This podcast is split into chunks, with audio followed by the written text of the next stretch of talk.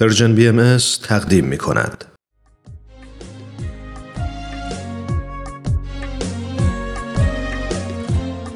عدم دخالت بهاییان در سیاست عنوان سخنرانی دکتر فریدون جواهری خواهد بود که بخش چهارم و یا بخش پایانی گزیده های از اون رو در برنامه امروز گزیده های از یک سخنرانی از رادیو پیام دوست تقدیم شما می کنیم. در یک معرفی بسیار مختصر باید بگم دکتر فریدون جواهری پژوهشگر مسائل اجتماعی هستند و همچنین برای سالها به عنوان مشاور ارشد سازمان ملل در زمینه توسعه اجتماعی و اقتصادی در کشورهای مختلف فعالیت داشتند و این سخنرانی رو در 22 دومین همایش سالانه انجمن ادب و هنر ایران در کشور انگلستان ایراد کردند. با هم بشنویم.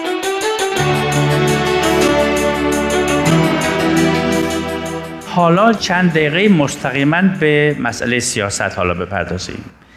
با توجه به این مسائل هست که بهایی ها برای احتراز و اجتناب از این دوگانگی می‌بینن نمی‌تونن در فعالیت های سیاست حزبی امروز شرکت کنند این متعلق به یک کشور مخصوص نیست. مخصوص ایران نیست. در همه جای دنیا این قانون هست. بهایی ها نمی‌تونن در هیچ سیاست حزبی فعالیت شرکت کنند بهایی ها در هیچ کجای دنیا به عنوان یک استراتژی در پی قدرت سیاسی نیستند. بهایی ها به هیچ یک از احزاب سیاسی وابستگی ندارند. اینها اصول هست. اگر شما یک وقت دیدید یک بهایی یا اشتباه یا بالاخره تصمیم شخصی است این کار رو بکنه در اولین فرصت ممکن که متوجه بشه که این مسئله با این مقایرت داره این رو درستش خواهد کرد. ولی به عنوان یک اصل مهم جامعه این رو دنبال می‌کنه. و برای این کار می‌دونن دوستان عزیز می‌دونیم ما واقفیم که برای این عدم وابستگی پیامدهایی رو هم هست که باید باش روبرو بشیم. هزینه هایی هم اگه دوست این کلمه دوست دارم هزینه براش بدید. هزینه هایی هم هست که باید پرداخت. نمی‌دونم در جمع امروز چند نفر آگاه هستند که وقتی شاه سابق ایران محمد رضا پهلوی حکم حزب رستاخیز رو اعلان کردن و تشویق و نمی‌دونم تا چه حد امری بود یا در حال ولی ایده این بود که همه ایرانی ها باید عضو بشن.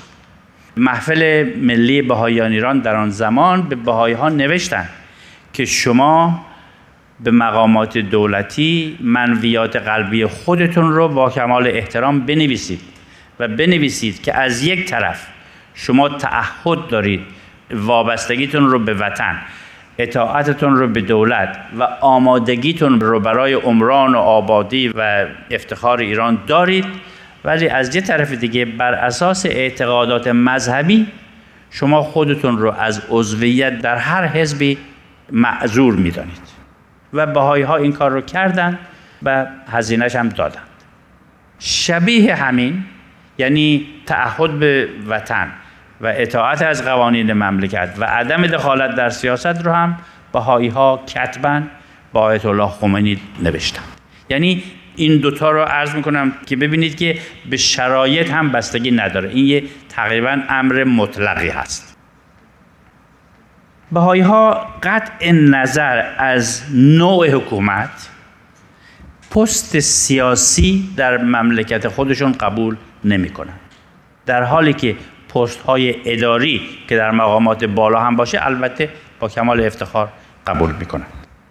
در هیچ توطعه دسیسه یا نقشه برای براندازی هیچ دولتی علا رقم نوع حکومت علا رقمی که اون حکومت چه ظلمی می‌کنه یا چه ظلمی نمی‌کنه دخالت نمی‌کنه بهایان در روابط سیاسی دول مختلف با همدیگه هم دخالت نمی‌کنه ولی این دلیل این هم نیست که بهایان از وضع سیاسی دنیا یا از فرایندهای مختلفی که در دنیا میگذره و به امور سیاسی اثرگذار هست بیخبرم دلیل این نیست که بین دول عادل و غیر عادل یا حالا نسبی دموکرات یا دموکرات یا ظالم یا غیر ظالم تمایز قائل نیستند ولی این کار رو اجازه نمیدن که به انجام یک عمل سیاسی یا جبهگیری تبدیل بشه.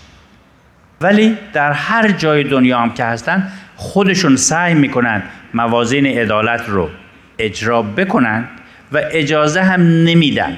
یعنی ساکت هم نمیشینن. وقتی هم مورد ظلم و ستم قرار می‌گیرن از قوانین موجود محلی ملی بین المللی با تمام قوا استفاده می‌کنن که حق حقه خودشون رو هم بگیرن. یعنی ببینید یه تعادل اینجا هست. از یه طرف به زبان ساده. اجازه نمیدن تو سری خور بشن. از یه طرف اجازه نمیدن که به زور و ستم و محدودیت مجبور بشن که از مسیر خودشون خارج بشن.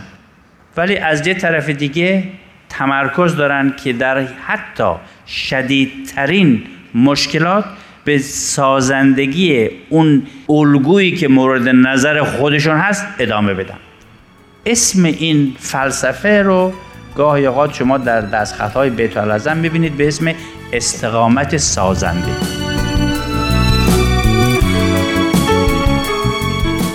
شنوندگان عزیز رادیو پیام دوست بعد از لحظاتی موسیقی دنباله گزیده های از سخنرانی دکتر فریدون جواهری رو با هم میشنویم.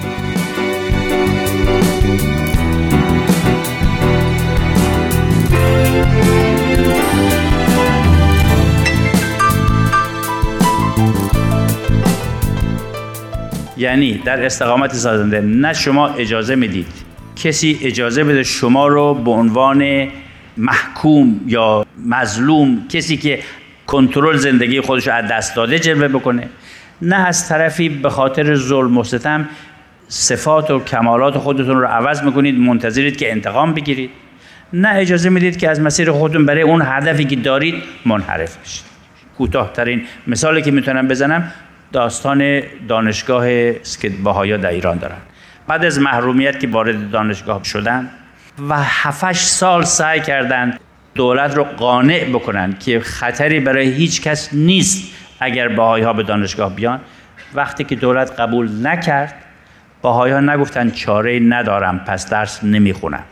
باهایی ها نگفتن پس من هم مثل بقیه میرم به خارج اونجا درسمو می‌خونم. باهایا گفتن در پشت خونه خودم در زیر زمین خودم در آشپزخونه و اتاق خواب خودم دانشگاه می‌سازم و به تحصیلاتم ادامه میدم. این نمونه استقامت سازنده است.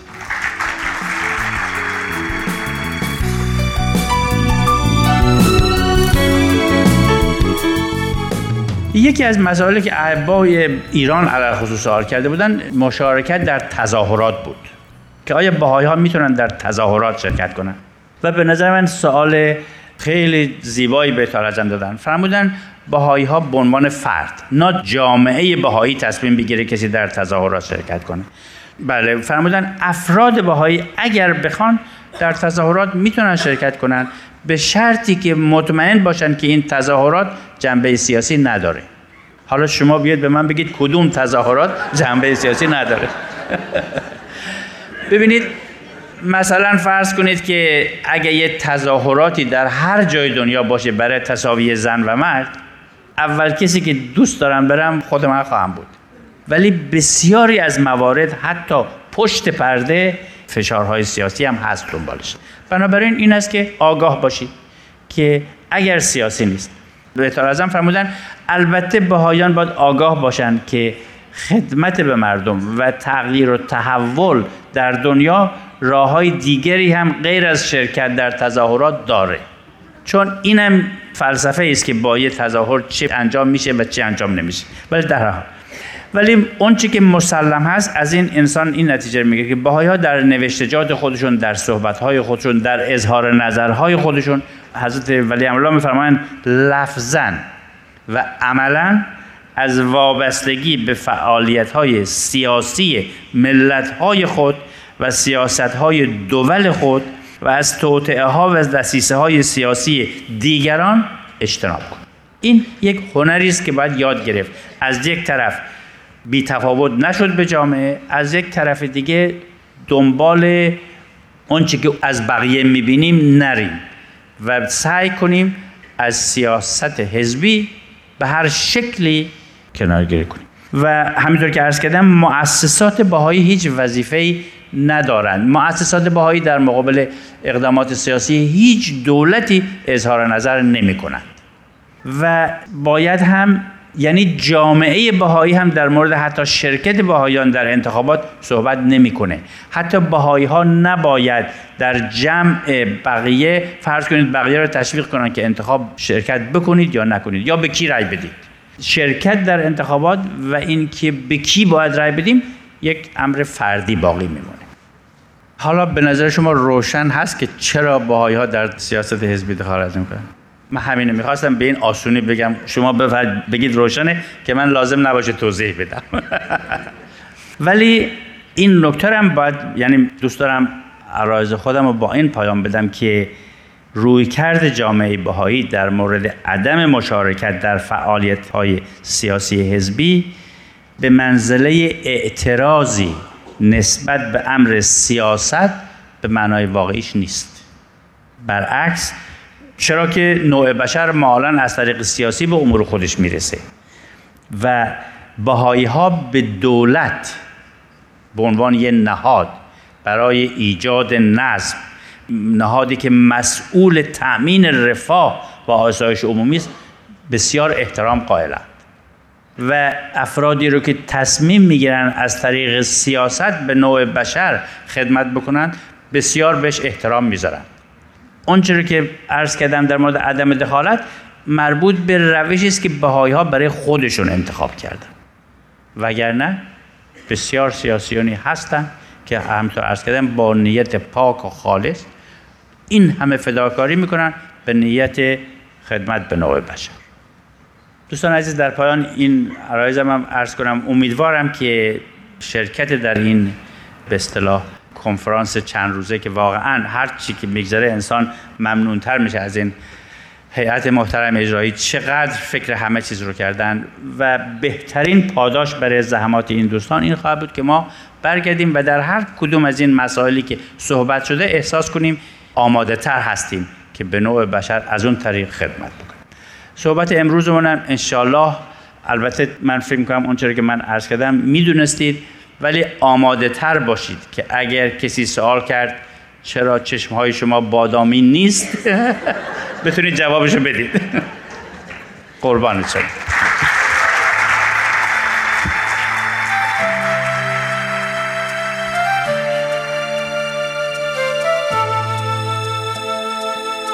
روزی آخر یک ندام را به هم خواهد رساند روزی آخر قلب ها را سوی هم خواهد کشان.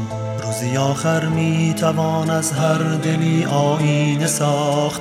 بهترین آهنگ ها را می توان روزی نواخت. می توان آن روز را گاهی همین امروز دید. می توان آوازهای مردمانش را شنید. می توان آن روز را گاهی همین امروز دید. می توان آوازهای مردمانش را شنید. روزی آخر یک نداما را به هم خواهد رسان روزی آخر قلب ها را سوی هم خواهد کشان روزی آخر می توان از هر دلی آینه ساخت. بهترین آهنگ ها را می توان روزی نواخت. توان آن روز را گاهی همین امروز دید. می‌توان آوازهای مردمانش را شنید. می‌توان آن روز را گاهی همین امروز دید. می‌توان آوازهای مردمانش را شنید.